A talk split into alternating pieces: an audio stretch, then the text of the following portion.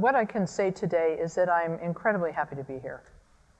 Um, it's, um, I had a, a wonderful uh, visit at uh, KTD Monastery last um, week. I came home a week ago today from seeing uh, all of my uh, retreat brothers and sisters, uh, both the uh, two people who were part of my um, my retreat class and the people who were part of the um, other retreat classes. The seventh class is in right now. It's like, it's like I'm so happy to see everybody today. This is awesome. Um, and so I got to spend a week with uh, all of the graduates of the three year retreat who have graduated over the last 20 years. And uh, not only did it make me feel super old, um, because I was in I was in the first in the first group. Our group graduated in 1996, and uh, then there was a second retreat. Uh, they, they actually call them the first retreat, the second retreat, the third retreat. They don't give, they don't call us class of 96, which I think would be so much easier. But at any rate, um, and the seventh group, including our own beloved Adam Berner, is uh, in right now. Uh, they're in their, they're in nine months of radio silence. Uh, I call it radio silence, and that's not literally what it is. Um, uh, during their first nine month uh, deity mantra practice, uh, they they basically ask them to not write letters and not receive letters for nine months so that they can focus on their practice. It's a, it's a bit of a stretch for people like me who love to write letters. But, uh, but it really will be extremely helpful, and I can't wait till they come out the other side and I start hearing from uh, Adam again. But uh, we got to see all of our graduates this last week, and when three year retreat people have a reunion, there are no wild parties with dancing and lampshades. It's not like that. We don't wear lampshades on our heads or dance or anything like that. What we do in, oh, well, kind of like, yeah. Well, yeah, if you saw our hats, you would say that, yeah. Um, if you want to see what if you want to see what we wore, go to go to my Facebook page and you can see uh, for 15 to 20 minutes every day we wore a complete costume with a crown of the five Buddha families and little, little um, yarn wigs with top knots on it, just like you see on the pictures of the Buddhas and Bodhisattvas.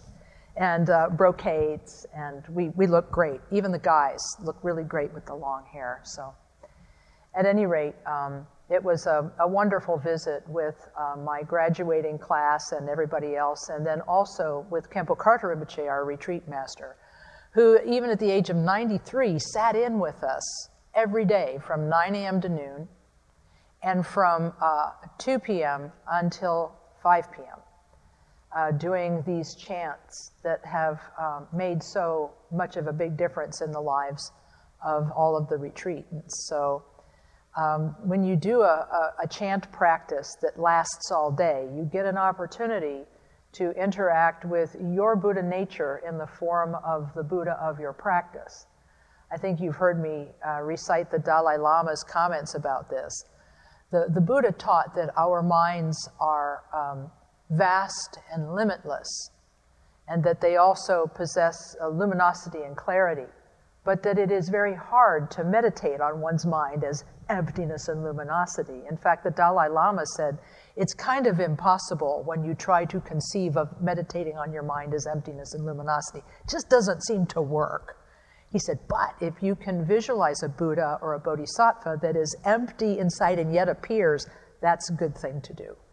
And that's why in the Tibetan tradition, we meditate on the Bodhisattva of compassion, Chenrezig, and we meditate on the female uh, aspect of compassion, Tara, and we visualize them as being made of light brilliant and full of qualities, and wearing silks and jewels, which are symbolic of the natural qualities that our own mind possesses in its awakened state. And so um, that's what we did for seven days. We, I guess you could say, we became or tried to accumulate the merit or good karma toward becoming Buddhas in the future for seven straight days, and it was an incredible blessing. On the final day, uh, it snowed, and we loved that because we see that as a blessing. And we see that as uh, a, um, a, positive sign uh, toward the future. While I was there, I had an opportunity uh, to talk with Khenpo Karthar Rinpoche, who I had not seen for several months. And I was able to show him the three dimensional model of our new center. Uh, some of you who were um, able to be with us this week on our Tuesday night meeting saw um, a view of the three dimensional model of our new building. The architects were here and uh, explained the interior design and a few other things. And I was able to take a copy of this, uh, just the outside, uh, to uh, Rinpoche, and he was uh, very enthused by it. I had it printed on an eight and a half by eleven piece of paper because looking at, looking at it as a small image on my phone just doesn't do it. And so he uh, and so he looked at it very very intently and studied it. And then, while all sorts of people were waiting in line to see him outside his room, he proceeded to talk for about 30 minutes. And uh, Khenpo Karthar Rinpoche, who at the age of 93 is still actively teaching and actively attending uh, chants and pujas and things like this, he's also, you would call him a master shrine builder. Uh, he designed the beautiful shrine at our home monastery at Karma Triyana Dharmachakra and, uh, and all of the beautiful images there. And he went on and on uh, with great enthusiasm, the enthusiasm of a fan, shall we say, talking about their favorite thing. Um, and he uh, spoke about the, um, uh, the shrine that he wanted to create for us. And this shrine will uh, include several uh, beautiful statues that he is uh, purchasing for us and is going to give us.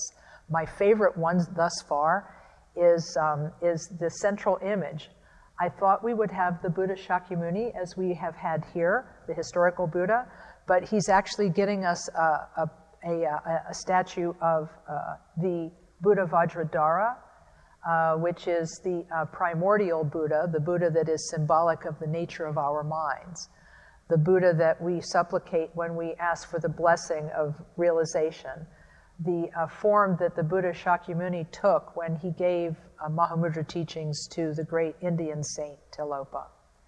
And so that is who we're going to see in the center of our shrine. The image is going to be about, uh, about three quarters of a person size. Three quarters of a person size. Small, just think of me, but a little smaller about a, one quarter smaller, and that's how big the central image is going to be. Uh, yes, Tim? Um, I, he had lots of suggestions, but, uh, but we're probably going to have to discuss that at a different time. Uh, but uh, uh, but he yeah he he has he you know once he once he started going he had all kinds of ideas. He said if you build a traditional inside he can he had all kinds of uh, directions. But if we do something different, then we won't need to do all that. So there's no need to go through all that now. But, um, but he was so enthused. And he said, in the center of the shrine, there'll be Vajradhara, and then you'll have a, an 18 inch uh, Shakyamuni Buddha that you can put in front of it, and then a stupa and an Amitayus statue, long life Buddha. Then he said, then I'll give you my 14 inch tall uh, images of the, uh, of the great masters of our lineage, Marpa, Milarepa, and Gampopa, and you'll have all those. And then he said, he said, do you still have this, the, the statues from the old shrine? And I'm like, mm, yeah, but they're not in really good shape. He said, that's okay, we're going to put them in there too. He said, um, he said, what you should do is, he said, you should get somebody who understands how to work with the metal and uh, he says, I said, they're all damaged by the fire and the smoke and the water. And he said, That's all right. He said, If you rub the right kind of substance on the outside, they'll look like antiques. so so uh, I know he's, he's, he was so enthused. Anyway, mm. and then he talked about other types of decorations and how the, you know, how the room could be decorated and things like that. So he was very enthused about all of that. And, um, and then he said, and then he said, at first he said, I was a little worried he said that you might not be able to raise the money. And he says, and it actually worried me quite a lot. And he said, But now I see that you have raised almost all the money. We're about, I don't know, it depends on what the architects tell us. That We could be $500,000 off, but we could only be maybe 200 or 300 off. We don't really know yet. We're going to find out very soon how far off we are. But, um, uh, but it's, we're really, really getting close. We're getting close, and we're getting ready to start a, a sort of a last mile campaign to help get that last bit of money. And so uh, he said, okay, good. He said, good. And he said, I'm so happy, he said, because he said, I asked um, uh, Lama Ani Drolkar, uh, the wonderful uh, Asian nun, uh, if she would please help you raise money in Asia, and she did. Um, it's like, I don't know, it's, it's almost, not quite $200,000, but they, they raised a lot of money for us in Asia. And, um, and so it's just been, a, it's been an incredible, incredible thing. I mean, we've raised almost $300,000 from uh, our uh, Sangha and immediate area, you know, around this whole area around central Ohio and uh, the Midwest, I guess we would say. That'd be a good, that's just Ohio, okay. So uh, about, it's like 299,000 and change. So he was, he was. He was so happy. He was so pleased. And he said, Good. He said, Now, he said, he sat back in his chair. He said, Now I can relax. and he said, uh, and he said, and plus, he said, I'll come. When you finish it, I'll come. And, and, and his um, interpreter, Lama Lodro Lhamo, the, the Asian nun who was just here teaching uh, in November, she said, uh, she said, You don't know what a special thing that is. She said, because he has said to me that he is, he's ready to stop traveling now. He says, I, he's, he's, he says, because of his age, he's not enthused about traveling anywhere, but he's willing to come to you when the building is ready. So now we have, uh, we have so much more to do. We have so many uh, meetings with the architects to finish the design, and then we also have to uh, continue raising money, and we have to continue doing all these things. So that's a little bit of an update. I figured I would start. Is there anything that I missed that might be okay? Um, I just wanted to start by uh, giving you a little bit of an update about uh, what, how I spent my my fall vacation with the uh, with the lamas, and then also what Khenpo Rinpoche had to say, and how enthused he was and how relieved he was, and uh, and that has just made me very happy. And uh, we, now we've got to do the hard work, that we've got to dig in and get everything finished up and go back and ask the city for their final blessing on the, on the building and zoning a- aspects of the, of the whole thing. So we, you know, we got stuff to do. But um, hope, uh, the hope is that we will have uh, groundbreaking in the spring and finish this time next year. Who knows? You know, we'll wait and see. But I want to thank all of you, not just the folks who have contributed um, uh, physical resources, but all of you who are on our prayer team, um, I just was finishing up phone calls this last week uh, for uh, local people who were on our pledge list. And uh, some of the folks uh, have signed up to be on the prayer team, and I really appreciate that. And if you're interested in being on the prayer team, you can see me after, and I'll make sure you get a copy of, uh, I get your name, and you get a copy of, uh, I can send you a copy of the prayers we're having people say. You can do your favorite mantra and dedicate it to the rebuilding of the center. You can do your favorite everyday practice and dedicate it to the center. Or you could uh, recite the Tashi prayer for us. Uh, it's uh, the, the prayer of the names of the Buddhas. And you can say that for us. And all those things will help. In fact, I really think that the prayers that you folks have been doing up to now are part of why we've been able to do what we've been able to do, because of all the prayers we've had. I mean, we, you know, we started, we got people on the prayer team early and so you guys have made it possible for the rest of us to do the, the shoveling, you know, so we thank you for that. So I have, um, uh, I hate to do this, I hate to start by putting somebody on the spot, but uh, I see that Eric Weinberg has arrived. Um, Eric, you know, uh, when, when Daryl would be sitting at the back of the room, and I would say, uh, Daryl, what am I talking about today? Um, uh, so, Eric, um, am I doing this today or is that next month? it's next month, isn't it? No, we're, we've started that. Okay. But you're, you're a free agent. Okay, well, here's my. Generally, the GMIs are doing that. Okay, just just checking. I'm doing one, but I didn't know whether it was this week or next or the next time I'm teaching. So I think it's I'm teaching in January. Have you started on shamatha instruction yet? One is chapters one and two. Okay, well, all right. Then I may get you off schedule. Yeah, okay. You've done chapters one and two. Okay, very good. I, I, this is so funny. I wrote an outline uh, for how we're going to study this wonderful book called Meditation Advice to Beginners by Bokar Rinpoche. And, um, and I promptly forgot to bring it with me today. My outline is somewhere uh, back at home in Newark, Ohio, and uh, I'm here with the book. So uh, we, have, uh, we have a couple of, of options in this, in this case. Um, I can uh, pick up from where you left off last week. Uh, and where did you leave off last week, sir? Chapter? You finished chapter two? Okay. I see. Uh, the, the chapters, uh, okay, I got it. Oh, you did other considerations? Okay. Oh, yeah, okay, right. All right, yeah. Okay, I got it. All right. I see. Okay. Well, I have to I have to see if I can find it. The other uh, the other option. Oh, more to consider. Okay, yeah, there it is. Okay. Okay. Very good. Oh, fertile ground. Okay. So we'll. Uh, so I'm I'm uh, having us start then um, on fertile ground. All right. Very good. Um, what's uh, what's wonderful about this um, this description of meditation is that uh, Bokar Rinpoche is a meditation master. Um, I can't remember whether I got a chance to meet him, but I'm pretty sure I met him at some point in the past. Uh, he passed away a few years ago. Uh, but uh, before his death, he was um, just an immense figure in Tibetan Buddhism, both in India and in the United States. And uh, his main uh, topic was Mahamudra meditation. And those of you who are familiar with uh, our center know that that is the main a type of meditation we are all working toward practicing, whether we are practicing mantra meditation, whether we're uh, practicing uh, compassion meditation, whether we're uh, practicing sitting meditation. All of these uh, three types of meditation eventually lead to the practice of Mahamudra. Maha means great, and mudra means a seal, uh, like the seal on a document. And you could actually call this uh, meditation great authenticity. I know that sounds weird because how can a meditation be authentic? I don't understand that. But what they're talking about is the great authenticity of knowing the nature of our mind with confidence.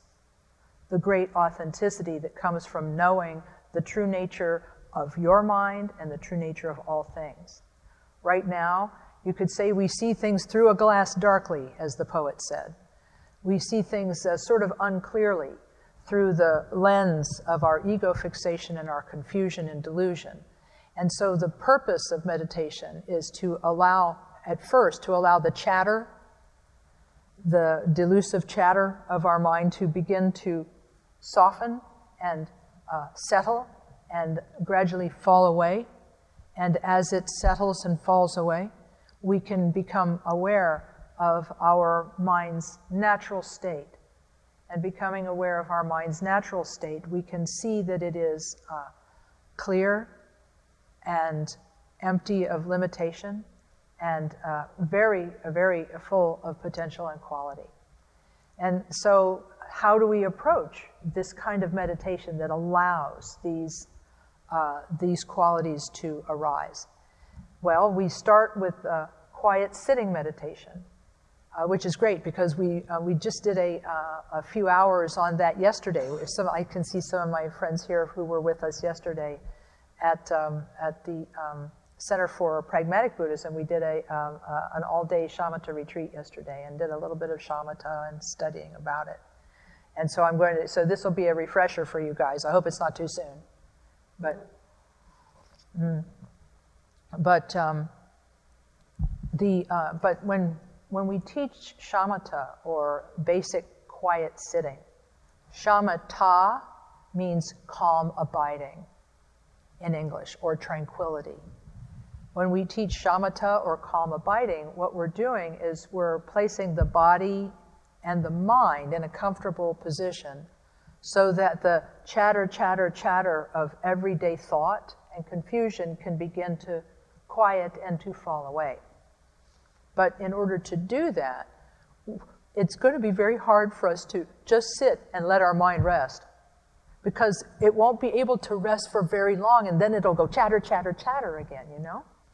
So, this is why we need to have an anchor for our attention. We need to have something to tether or anchor our attention to. And as we anchor our attention and return our attention when it wanders, when we bring our mind back again and again and again, what we are doing is we're training our mind to be attentive. And when we are attentive, whatever is not the object begins to fall away. It's like what happens when you're in a busy room and you're trying to read. As you read, there are noises in the environment, such as if you're at a library and there are people talking or there are people rustling papers or things like that.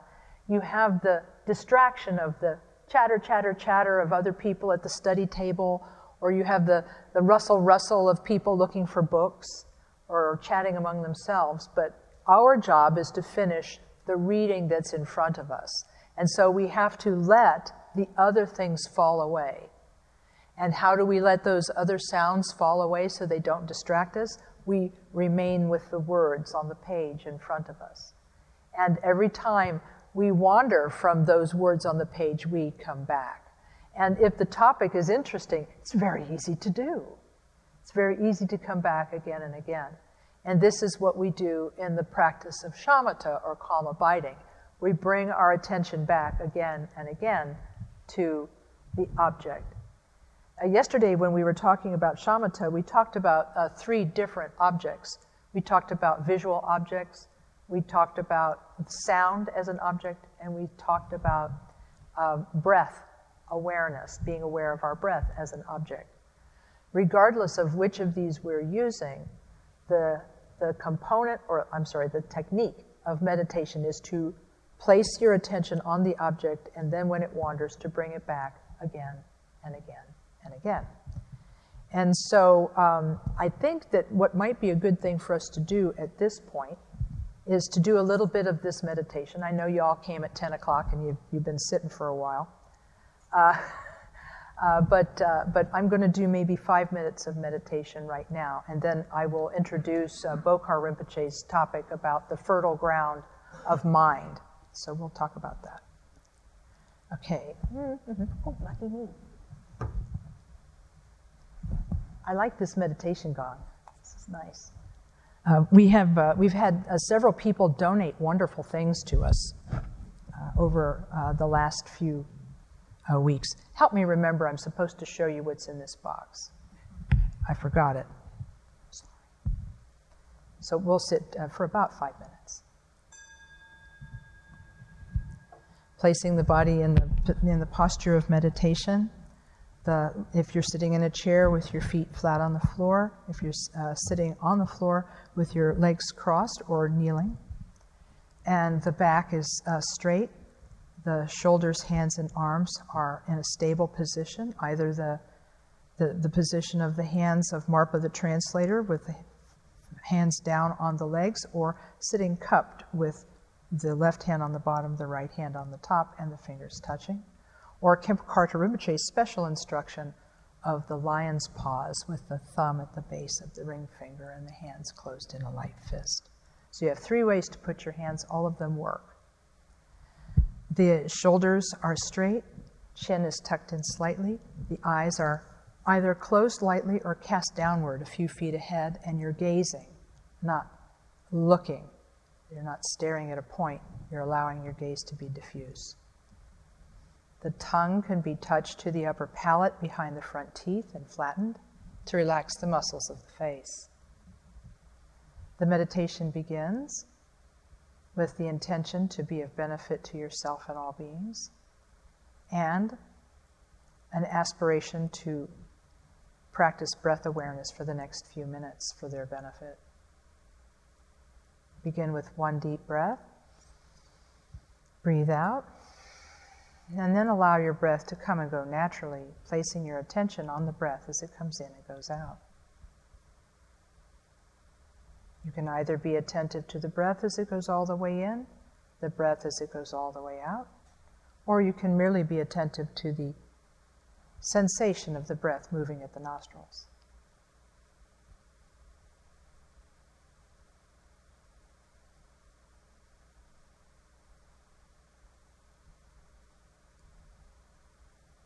If your attention wanders from the breath, you bring it back gently and replace your attention on the breath.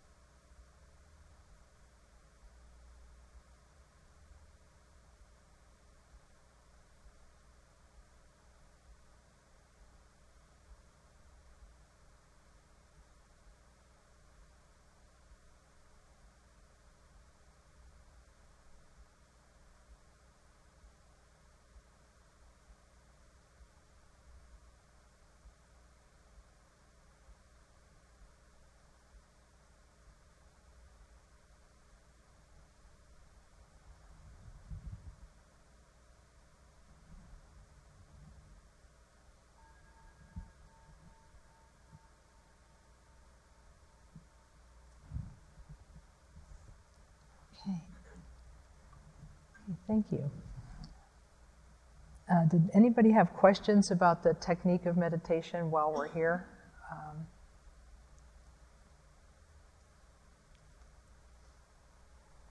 mm-hmm. I'm sorry, I didn't hear you. What's in the box? Oh, very good. You're very attentive to what's in the box. Well, no, very good. I, I, I, understand. Okay, very good. Well, that was actually quite good of you that to, to be wondering what's in the box and have that be your discursive thought.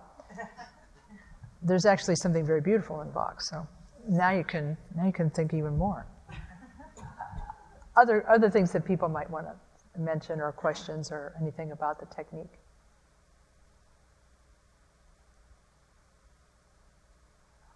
Okay. So um, Bokar Rinpoche, in, uh, in, his, um, in his book, uh, he's, we've already talked a little bit about um, uh, how it is to, what it means to practice meditation and the fact that it is not always easy to practice. Uh, we, not, we don't always have the uh, proper, proper circumstances or the time to do a lot of meditation. But it's good to do meditation with, uh, with what we have. If we have uh, uh, a pillow or uh, uh, that, that is just not quite right for us, or the chair is not quite comfortable, we can do our best to arrange and to rearrange things to have a good seat. If uh, we are having what, uh, what um, I would call a, an attitude problem, uh, sometimes I have an attitude problem. My attitude is, do I really need to meditate today? I've got so much to do. Uh, then we have to find a way to make a little bit of time for it. Uh, even just a few minutes of meditation on an everyday basis is beneficial. And so we have to try our best to fit in a little bit of it and not give ourselves uh, too much of a hard time about not being able to sit for a very long period of time, but rather to be satisfied and happy and grateful for the time we've been able to spend meditating, even if it's just five minutes. I've, I've met people who are incredibly busy and that's all they can manage, but they do it every day. And that for them is their, um, is their daily practice. They get it done because it's so small and so easy, they can't fail to do it. In fact, uh, one of the Tibetan teachers uh, once said to me, make sure your practice is the right size, and that it's not too big, not too overwhelming. If it's, uh, if it's too big, cut it back and make it smaller so that it's something that you can do every day without fail. And so, um, because we're making friends with our mind when we practice meditation, uh, we're getting to know someone, we're getting to know ourselves. And getting to know ourselves can take time, and it's something to spend time with. In the chapter on fertile ground, um, Bokar Rinpoche uh, begins this chapter by uh, talking about how fortunate it is that we live in a country uh, that has freedom of religion and that we can practice as we wish. And, uh, and he said that uh, even though we have this uh, freedom, we need to make use of it and to actually practice. And he said, uh, because we have a comfortable life, sometimes when we're feeling comfortable, we forget about practice. But he said, don't let the relative comfort of your life uh, lull you into a false sense of security and thinking you've got this all figured out. He said, we have to remember the uh, benefits of meditation. He said, through meditation, all suffering can gradually be transformed into uh, the grounds of happiness. Through meditation, the conflicting emotions that we feel, which agitate our mind, can slowly and gradually be transformed into uh, primordial, non dualistic wisdom. And through meditation, this world that the Buddha called samsara, or the ocean of suffering, can gradually be transformed into a, a realm of peace, or nirvana, that is, the ordinary world can be transformed into an awakened reality. Um, and he said, uh, he said uh, however, uh, just saying I'm going to meditate isn't enough. It's important to learn the proper methods. And this is why he says it's important. Uh, the next section, he says it's important to uh, include yourself in a tradition. I've often told the story of how I read uh, when I was in college, how I read a lot of um, what you might call hippie spirituality. It was kind of fun. And one of the great um, uh, spiritual voices of that era was um, the American professor who went to India and took on an, uh, an, Indian name, calling himself Baba Ram Dass. And he wrote a lovely book called Grist for the Mill. And in uh, one of the chapters in that book, he, he said, okay, I have a confession to make. He said, I put a little bit of this together and a little bit of that together, and I invented my own religion. And he said, But that's not really what I recommend to any of you. Dear readers, he said, because he said, I ended up going down a lot of, uh, of dark alleys and uh, cul de sacs, and uh, I kept losing my way because I was trying to guide myself. He said, uh, You're probably going to be better off and have fewer wanderings in the wilderness if you find a tradition that is connected to a fully enlightened being and follow that tradition to its logical conclusion. He said you'll save time, if nothing else. And, uh, and Bokar Rinpoche uh, reiterates this truth in his book, saying that if you can find a, a, center or a place where a specific tradition is taught and align yourself there and learn from human beings who have already learned how to do it, you'll be farther ahead than if you try to learn only from a book. It's great that these books exist, but they, uh, what I often tell people is that a book will never tell you if you're making a mistake in meditation, and a book will also never uh, tell you and confront you with the things that are, are shortcomings of yours. You'll never, you'll never learn that from a book. Although, if you read really good books written by some of the great masters, they include a few of those zingers in them. Uh, if you know, if you are this kind of person, you you need to practice this, and if you're that kind of person, you need to practice that, and so forth. So now he says, um, one of the things that he says in this chapter that's really lovely, he said, in this tradition, uh, if you once you find a tradition, he said you have to gradually develop trust in the tradition as well as in the view, meditation, and action of the tradition. And he said uh, this trust can be expressed by the taking of the vow of refuge, in which a person uh, goes before an image of the Buddha and says uh, to the Buddha, The Buddha is my teacher, the Dharma is my path, and the Sangha is my community. Placing this trust in uh, the, the Buddha and his teachings is a, the way to begin one's Buddhist path. And then he said, uh, he said, if we don't have trust in the Buddha, it might be that we lack trust in the teachings, and it might be that we lack trust in the techniques of meditation and are not able to commit ourselves to them. So he said, uh, it's good to learn about the traditions so that you can gradually gain confidence in them and trust in them. And as you gradually gain trust and confidence, as you practice, that confidence and trust will grow. So he says, let it be, or he's basically saying, let it be organic. Don't say, oh, I have to believe all of this, because that's a little bit, that's a little much.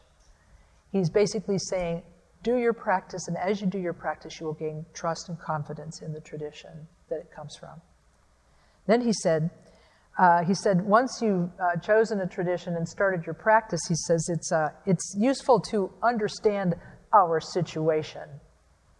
I love this because I love how Tibetans present this. They say, you have to look at your own life and your own situation with a bit of honesty to, uh, to kind of really see where your confusion lies. And he said, um, he says, it's useful to understand our situation. It is uh, uh, not at all without cause. Right now, if we experience a certain happiness, it is the result of positive uh, karma that we have accumulated in our previous lives. On the other hand, our suffering is caused by negative actions.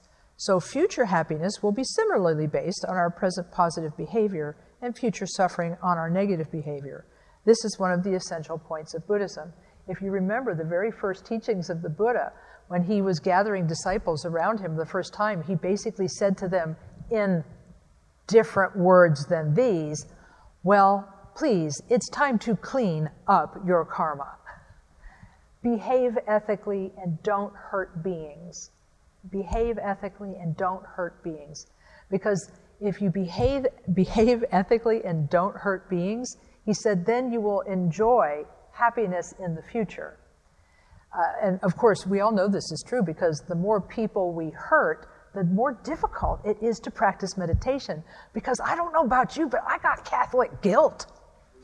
So sometimes if I hurt somebody's feelings, I'm sitting there trying to meditate, and all I can think about is, oh, what I said to them, and oh, I should have done this instead, and you know. And also, if we've caused harm to people, they may actually be coming after us in one way or another. So we might, we might not be able to meditate because we're always looking over our shoulder to see what's coming. So, what the Buddha said is behaving ethically and not harming beings, and in fact, benefiting beings, is the basis of uh, of a stable uh, situation.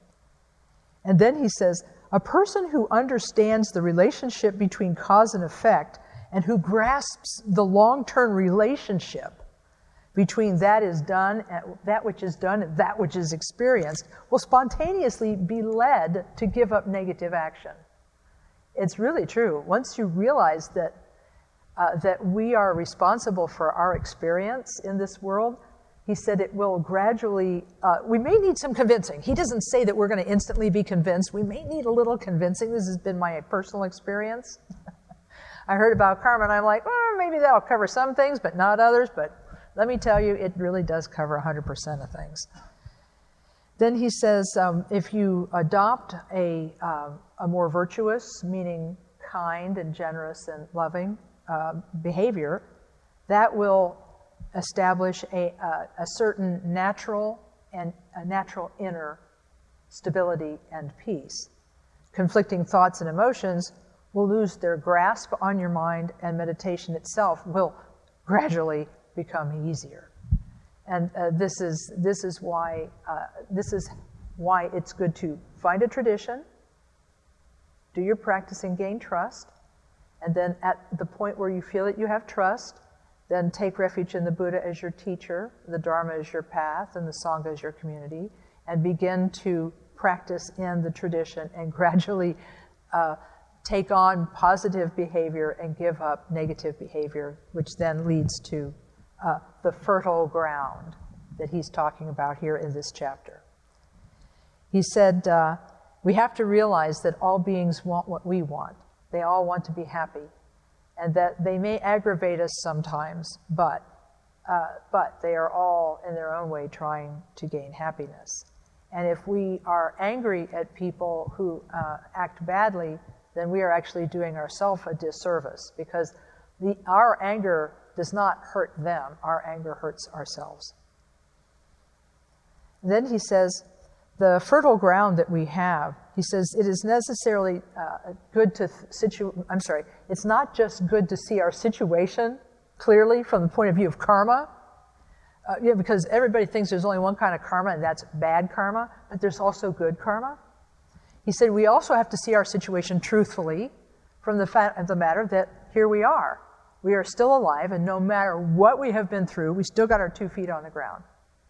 And we still have most of our, you know, most of our faculties, and we have most of our ability to love and be kind. And these are great gifts. The capacity to love and the capacity for kindness means that we have the capacity to connect to people in a loving, kind, and genuine way that will help them. And this, he says, is the fertile ground that we can use for our practice. He said, uh, he says, if you attempt to uh, grow a, a flower or a tree in stony ground or in sterile soil, it won't succeed. If, on the other hand, you prepare the soil, remove the stones, add fertilizer, your seeds and plants will grow. Similarly, he said, if you have uh, begun to correct your negative behavior and increased your positive behavior, that will create the fertile ground for your meditation to bear fruit. And so, uh, and so talking about good and bad karma is not something that's done in an attempt to try to control people's behavior. It's about knowing what leads to what. What cause leads to what, what situation. The, if we are harmful to others, our mind is not at peace. If we are helpful to others, our mind is more at peace. And that and that increase in our peace helps us to really apply the methods of meditation genuinely and see the results. And so, uh, what I like uh, about this chapter is that he, he firmly places uh, ourselves in the driver's seat, so to speak, that we can actually create this fertile ground through what we do, think, and say. He says, of course, we are distracted all the time from doing what is right, and we are distracted all the time into doing things that are negative. And he said, but gradually, as we practice meditation, we'll be able to see more clearly that which is negative and see more clearly that which is positive and make better choices. Then, uh, he, then he talks about uh, the, uh, the practices of, uh, of taking an object of meditation, which for us has been uh, traditionally the breath as our uh, object of meditation. He says once you have established the, the foundation, which is your fertile ground, then you can actually practice the techniques and methods of meditation. And he said, at first, you'll use an object to tether your mind, whether it's a stone or a stick or a small image of the Buddha placed on a table in front of you. For example, there, I have something in this box. Uh, I, knew that, I knew this moment would come.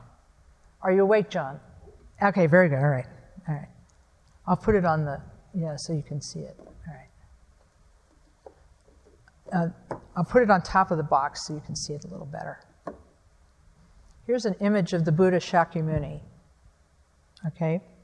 Uh, he is sitting in what is called the earth witness gesture. This refers to a, a story in the life of the Buddha. Uh, after he attained uh, enlightenment, lots of people uh, began to question whether he really was a Buddha or really was an awakened being or not. And they asked him for proof. Prove to us that you're an enlightened being. Who they said, is the witness for your realization? Who's the person who will affirm your realization? In other words, prove it to us. And he said, The, the earth will be my witness. And he touched the, the long finger of his, uh, of his hand, of his right hand, to the earth, and it shook. The earth shook.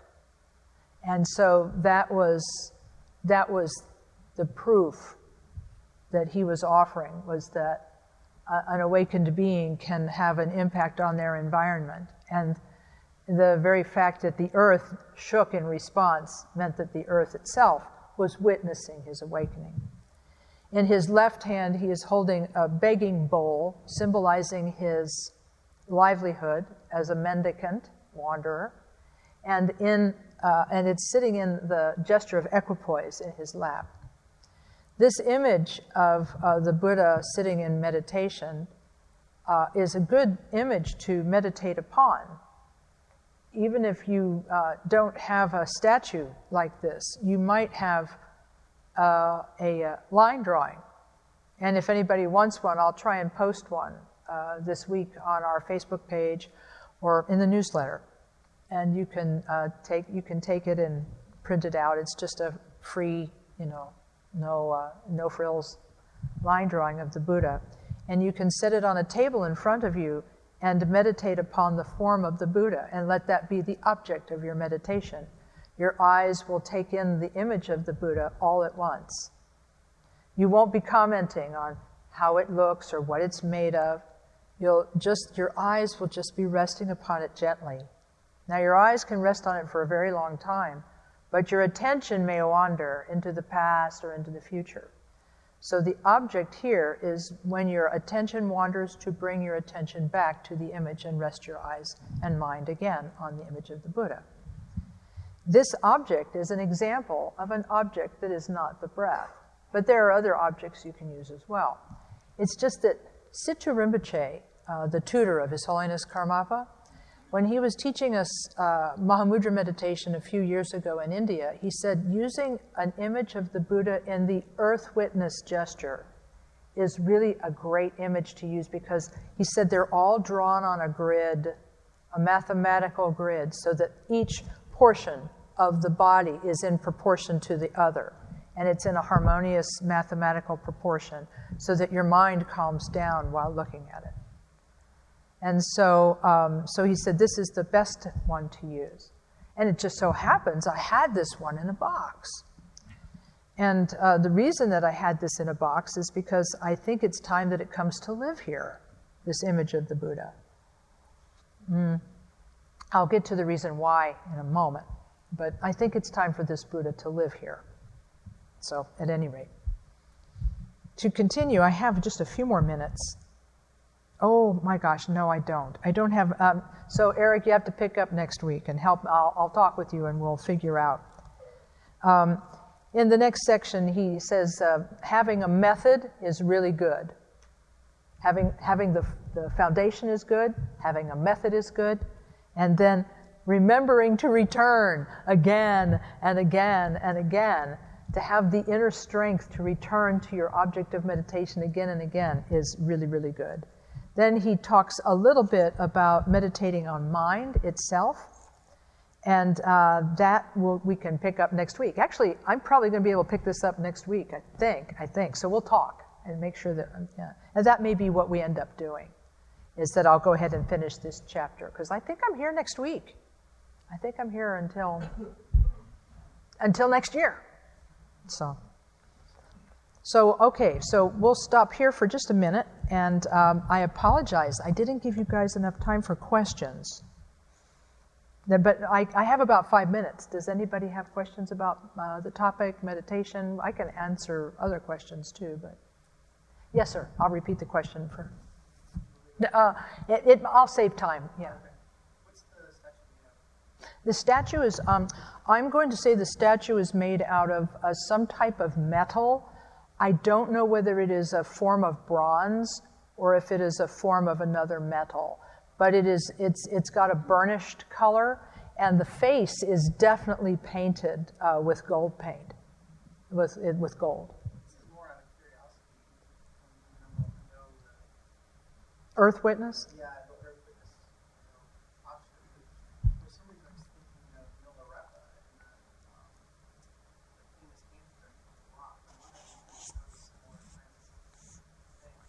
Oh, well, you know, uh, yes, um, the, the questioner, I'm going to repeat for the recording.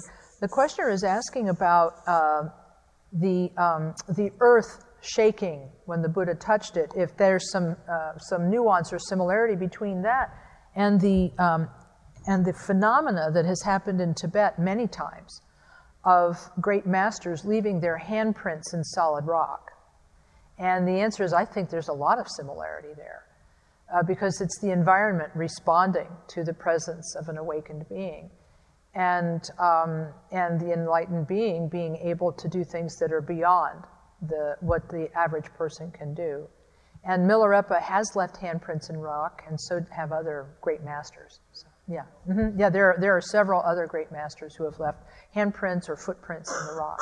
Yeah, in Tibet, and they venerate those spots because it's kind of special. There's time for one or two more. Yes? Do you have any suggestion about how to recognize when your practice is too big? Yeah, I think so. Um, the, the, the one Lama who I talked to about this said that you can tell when your practice is too big when you start resenting it. Yeah, your practice is too big when you start to resent it. And, and you just, you feel overwhelmed by it, like it's just too much. You know, so that's, and that was when they said uh, at that point you do need to uh, consciously cut it back and cut it back to, um, uh, there's a way to cut it back. There's a, oh, there's a. am uh, reminding myself that it's time here. Um, uh, there's a way to cut it back uh, that Khenpo Rinpoche described, and that is that if you are doing the Mahamudra preliminaries known as Ngondro, that is your main practice to do. That's your first priority, and you can uh, just do fewer repetitions of that. And then if, uh, and then the next practice in the, in the um, priority would be anything that you have uh, made a promise to your teacher uh, to do, uh, usually in an empowerment. A teacher will say to you, uh, please recite this mantra 100 times a day, or please recite this mantra 10 times a day. That's the second uh, um, rank or, or priority. And then the third rank or priority is anything that you have permission to do and like to do. So usually the things that you have permission for and like to do are usually the things that go first. Then, then you go to the things that you've promised to do. And then what you can do with the things that you've promised to do is you can aim those things directly at what's bothering you. Khenpo Karthar Rinpoche and Trungpa Rinpoche have both said that if something in particular is bothering you, it's really good to aim whatever practice you're doing directly at it and say, by doing these recitations, may this reverse this attitude problem I have. Or by uh, doing this mantra, may this reverse uh, and reverse the, uh, the negativity I'm feeling. Or may it uh, help me with this bad habit, or may it help me uh, be encouraged. May it help me feel compassion. May it help me get wisdom. Because the, the, what Trungpa Rinpoche and Khenpo Rinpoche both said is that all practice has the potential to do all things.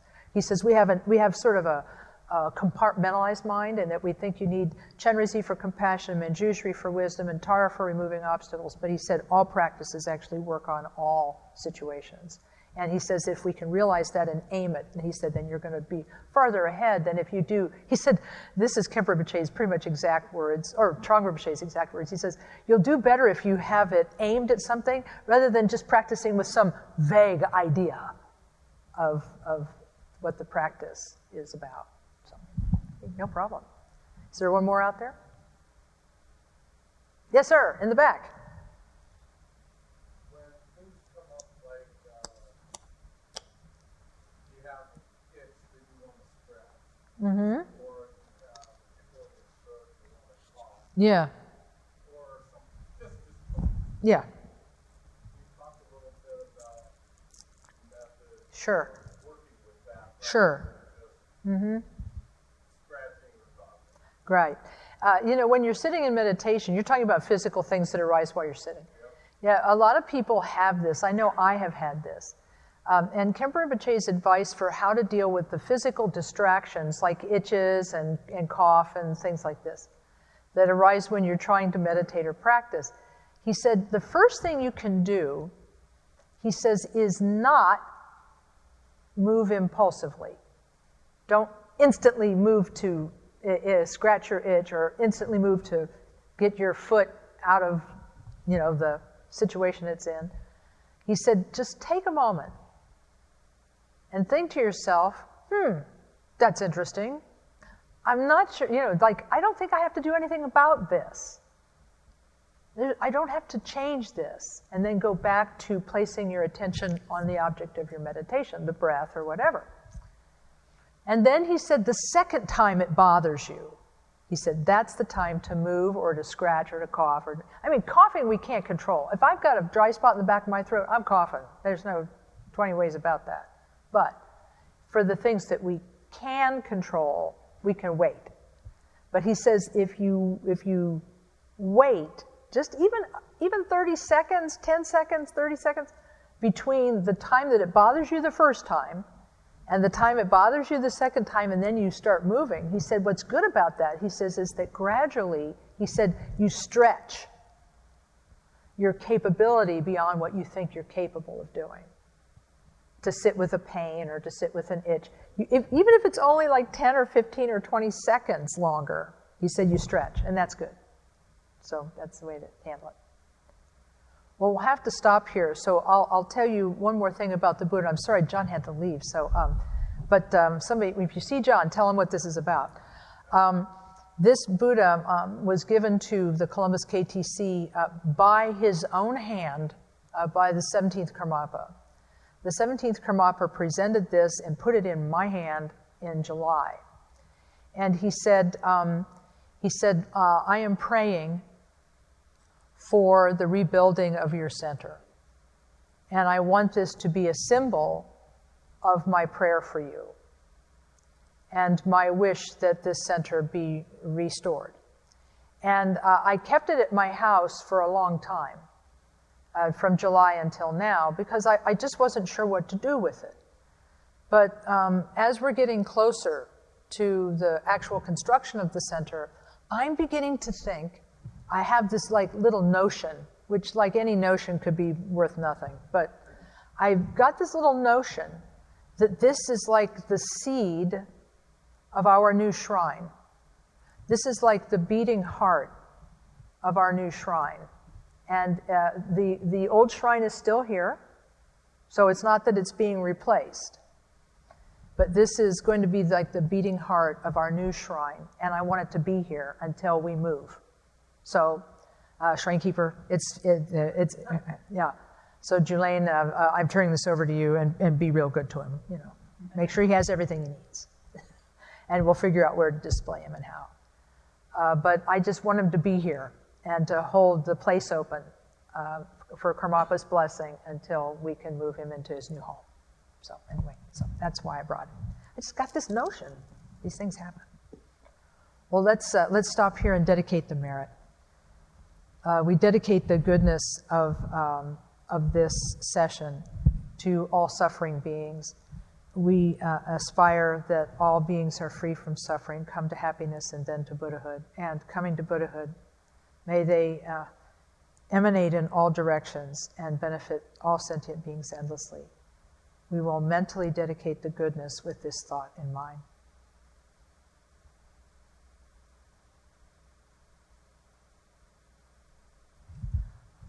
Thank you, thank you, thank you, thank you, thank you, thank you. Uh, thank you, Mr. Soundman.